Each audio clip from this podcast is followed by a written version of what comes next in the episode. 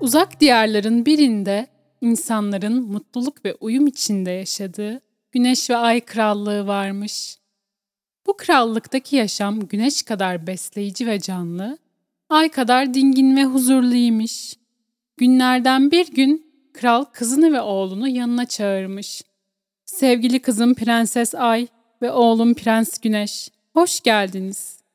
İkiniz de büyüdünüz, geliştiniz. Kraliyeti yönetecek olgunluğa geldiniz. İki kardeş birlikte uyum içinde ülkeyi yönetmenizi istiyorum. İkinize de ihtiyacım var demiş. Hayatım boyunca bu krallığı adil bir şekilde yönetmek için çalıştım. Hayatımın geri kalanını ise farklı diyarlar görerek geçirmek istiyorum. Yarın yola çıkacağım. Size güveniyorum sevgili çocuklarım. Kralın konuşmasını gizlice dinleyen kötü kalpli vezir sinsi bir plan düşünmüş. Vezir içinden yarın kral yola çıktıktan sonra prens ve prensesi kuleye kapatıp ülkeyi ben yönetmeliyim demiş. Ertesi gün olmuş. Prenses Ay ve Prens Güneş babalarıyla vedalaşmışlar. Krala, merak etme babacığım, ülkeyi her zaman denge ve uyum içinde birlikte yöneteceğiz demişler. Çocuklarına güvenen kral, farklı diyarları görmek için arabasına binip Güneş ve Ay krallığından ayrılmış. Prenses Ay ve Prens Güneş tam tahtlarına oturacakmış ki kötü kalpli vezir muhafızlarıyla gelip prens ve prensesi karşılıklı iki kuleye kapatmış. Biri diğerine çok yakın olan bu iki kuleden birbirlerini görüp duyabiliyorlarmış. Günler boyunca ikisi de kendi kulelerinden kaçmaya çalışmışlar ama başaramamışlar. İkisi de kendi kulelerindeki kapıyı kırmaya çalışmış. Fakat güçleri yetmemiş.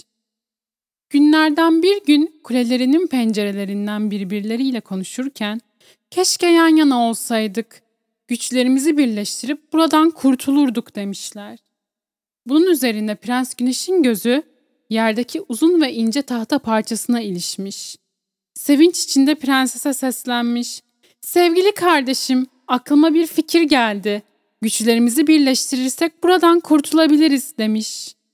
Bunun üzerine prensin kendi penceresinden uzattığı tahta parçasını yakalayan prenses iki pencere arasında bir köprü kurmuş. Tahta parçasından bozma bu köprüden geçmek oldukça tehlikeliymiş. En ufak bir dikkatsizlikte düşmek an meselesiymiş. Cesur prenses köprüden kardeşinin yanına kendisinin geçebileceğini söylemiş. Bunu duyan prens, benim cesur kardeşim, bu köprüden geçmeyi ancak senin gibi zarif ve nazik biri başarabilirdi demiş. Prenses bu incecik köprüden parmak uçlarının üzerinde çok dikkatli ve nazikçe yürüyerek karşı kuleye geçmiş. Sevinç içinde birbirlerine sarılan iki kardeş güçlerini birleştirip buradan kurtulacaklarına söz vermişler.